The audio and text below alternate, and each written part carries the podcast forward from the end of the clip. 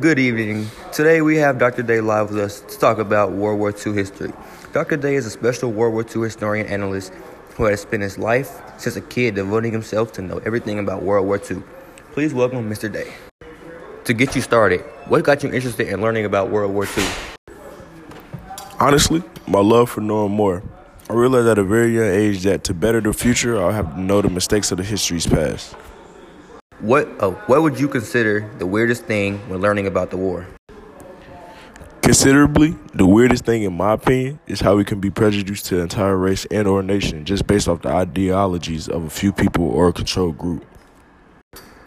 Yes, I've read Hitler's concentration camps conducted more than extensive labor, but that that they ran various tests such as high altitude tests, freezing, transplanting, injecting people with diseases, etc. Literally using these humans as test rats. Aside from Jews, how do you feel on the treatment of African Americans, specifically the Tuskegee Airmen? How did they contribute and help minorities during the war? What you read was correct. Hitler put Jews through concentration camps just to use them as test subjects for ideas to save his soldiers. Aside from that, African American, the Tuskegee Airmen, and the Navajo played a vital factor in the war and the rights of minorities. With African Americans and the Navajo contributing in the war in various ways, it gave them a sense of nationality like they finally belonged. Do not get me wrong, it was still much left to be solved before fully equality, but the tensions were low and everyone who called themselves an American finally had a chance to show it. That was very brave of such men to take a risk to set the bar for African American success in society. With that being said, there was an Executive Order 8802 that allowed every race to participate and get their hands dirty in the war. Minorities were scared of discrimination in the military at the time. Do you think this order truly brought peace among all races on the battlefront? I do not believe it brought peace amongst minorities, but I do believe it gave one race a mutual respect for the other race because now they weren't enemies anymore. Now they were comrades in arms, and it made them put aside their differences for a brief time and actually hear each other. I see. Brothers in Arms. How do you feel about the Selective Service and Training Act saying that all men between 21 and 45 are required to register for the war drive? Was this fair? Did this violate your freedom as an American citizen? I feel like the Selective Service Act and the Training Act both was bad and good. I feel like tearing families apart like that was not healthy for American citizens, but at the same time, those men that were taken away from their families were more efficient. All those men had something to lose and something to fight for and something to return to, so they were more productive on the battlefield. So, you would agree with Roosevelt's speech stating that the draft was for the security of the country. I don't think I would agree with the draft, with being drafted for the war, to put my life on the line for the country. I wouldn't feel comfortable under surveillance 24 7, always being told what to do. Tell me a little about the actual battlefronts, weapons involved, and such. As I said before, I agree and disagree personally. I would have been upset, but I would have understood it was for the better of our country. For the actual battlefronts, there were many different fronts. There were the close quarter land battles, the fast and dangerous air battles, and the long and treacherous sea battles. Aircrafts were implemented this were flamethrowers, smaller machine guns that soldiers could hold in hand and reload easily, U boats, torpedoes, bazookas, and many more, which is why this was one of the most deadliest wars. This must have meant many new advancements in production and technology were brought about. Yes, the military must have had ideas to improve military weapons and such to have the upper hand. Yes, factories were stationed on bases and around bases. We had refrigerated companies make 250,000 50 caliber machine guns. Soldiers were rapidly building aircrafts like automobiles. We had technological and medical advances such as penicillin used to fight infections. Atomic bombs, digital computers were first developed to break code in ballistics. Television was on the rise and more. In the 1950s, over 89% of Americans now had TVs in their houses. How did these televisions impact the people while the war was happening? What encouraged Americans to get active? During the war, it encouraged people to buy war bonds and support the war, and it had high propaganda showing. If you're referring to victory gardens, then that was a case of nationality. We were attacked on our soil. We were attacked on our soil, and our soil was poor. So, to show a sign that Americans could not be defeated, they started planting gardens and rationing food instead of collapsing as an economy. I see. These people in some belts that stretched across the southern and southwestern portions of the country from Florida to California. The Sun Belt typically includes the state of Florida, Georgia, South Carolina, Alabama, Mississippi, and Louisiana, Texas, New Mexico, Arizona, Nevada, and California. They were building the American dream. There was economic growth, with new types of businesses and industries like aerospace, defense, and military and oil. Let's talk about the women involved in the war. What kind of contributions did they make? During the war, women took over factory jobs and were essentially the men of America during the war. They made resources, they paid bills, and they raised the children basically alone. Without the women, America would have collapsed. Do you think their roles from the war contributed to the American dream and what it was like now? The four family household, wife who cooks and cleans, husband goes to work, etc. I think their roles did contribute to that. I think men seeing how good a woman can raise a family on her made them realize they need to step their game up in the workforce, and with them doing that, gave women the opportunity to stay at home and relax and do what women, quote unquote, were supposed to do. I can agree with that. Since we're on the topic of post war America, can you explain what the GI Bill was like and what it actually did for war veterans? The GI Bill actually helped veterans a lot. It gave them loans to get back on their feet, unemployment insurance, and low cost mortgages so that living would be easy on them. That's amazing. Veterans are definitely entitled to benefits after. And for the last question of the day, do you believe the baby boom was beneficial to the economy's growth?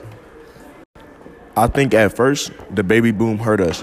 Less food to go around, the cost of living went up, and everyone was trying to run up the rest the rest of each other. But eventually the boom of babies helped us tremendously. It inspired the generation for more. Well, that's all the questions we have for today. We'd like to thank Mr. Day for coming in and enlightening us on World War II. Well, thanks for having me. Good evening. Today we have Dr. Day live with us to talk about World War II history.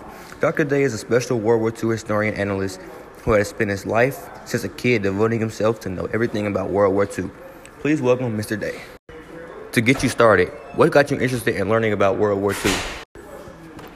Honestly, my love for knowing more. I realized at a very young age that to better the future, I'll have to know the mistakes of the history's past. What uh, what would you consider the weirdest thing when learning about the war? Considerably, the weirdest thing, in my opinion, is how we can be prejudiced to an entire race and or nation just based off the ideologies of a few people or a controlled group. Yes, I've read Hitler's concentration camps conducted more than extensive labor, but that, that they ran various tests such as high altitude tests, freezing, transplanting, injecting people with diseases, etc. Literally using these humans as test rats. Aside from Jews, how do you feel on the treatment of African Americans specifically the Tuskegee Airmen. How did they contribute and help minorities during the war? What you read was correct. Hitler put Jews through concentration camps just to use them as test subjects for ideas to save his soldiers. Aside from that, African American, the Tuskegee Airmen, and the Navajo played a vital factor in the war and the rights of minorities. With African Americans and the Navajo contributing in the war in various ways, it gave them a sense of nationality like they finally belonged. Do not get me wrong, it was still much left to be solved before fully equality, but the tensions were low and everyone who called themselves an American finally had a chance to show it. That was very brave of such men to take a risk to set the bar for African American success in society. With that being said, there was an Executive Order 8802 that allowed every race to participate and get their hands dirty in the war. Minorities were scared of discrimination in the military at the time. Do you think this order truly brought peace among all races on the battlefront? I do not believe it brought peace amongst minorities, but I do believe it gave one race a mutual respect for the other race because now they weren't enemies anymore.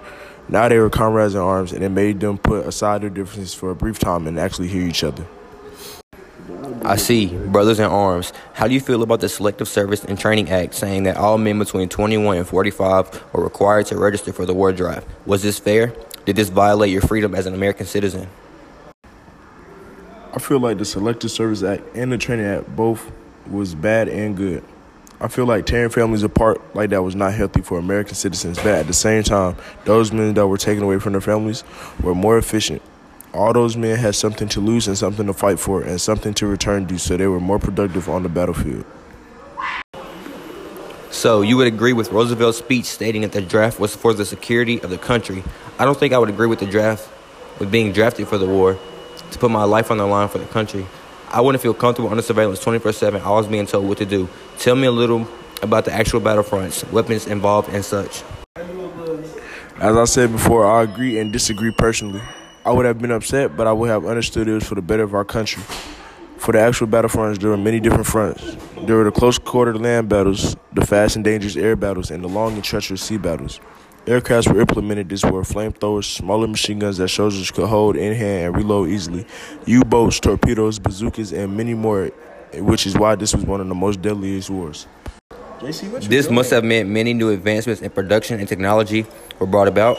Yes, the military must have had ideas to improve military weapons and such to have the upper hand. This must have meant many new advancements in production and technology were brought about.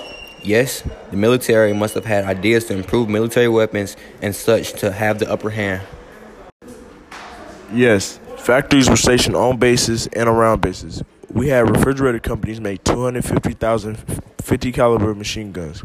Soldiers were rapidly building aircrafts like automobiles.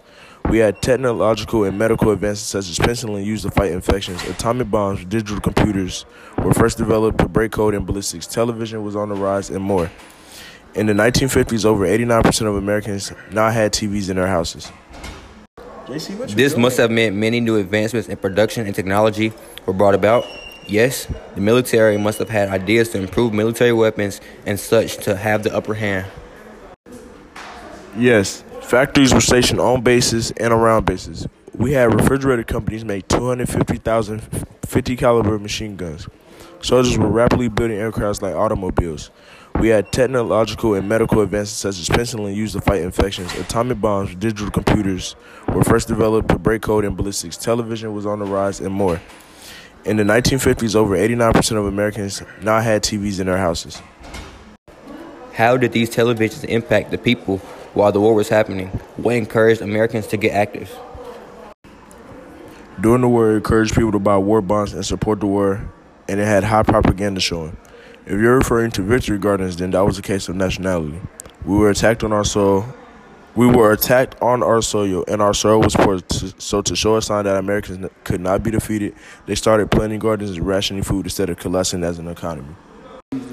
I see. These people in some belts that stretched across the southern and southwestern portions of the country from Florida to California. The Sun Belt typically includes the state of Florida, Georgia, South Carolina, Alabama, Mississippi, and Louisiana, Texas, New Mexico, Arizona, Nevada, and California. They were building the American dream. There was economic growth with new types of businesses and industries like aerospace, defense, and military and oil. Let's talk about the women involved in the war. What kind of contributions did they make? During the war, women took over factory jobs and were essentially the men of America during the war. They made resources they paid bills and they raised the children basically alone. Without the women, America would have collapsed. During the war, women took over factory jobs and were essentially the men of America during the war.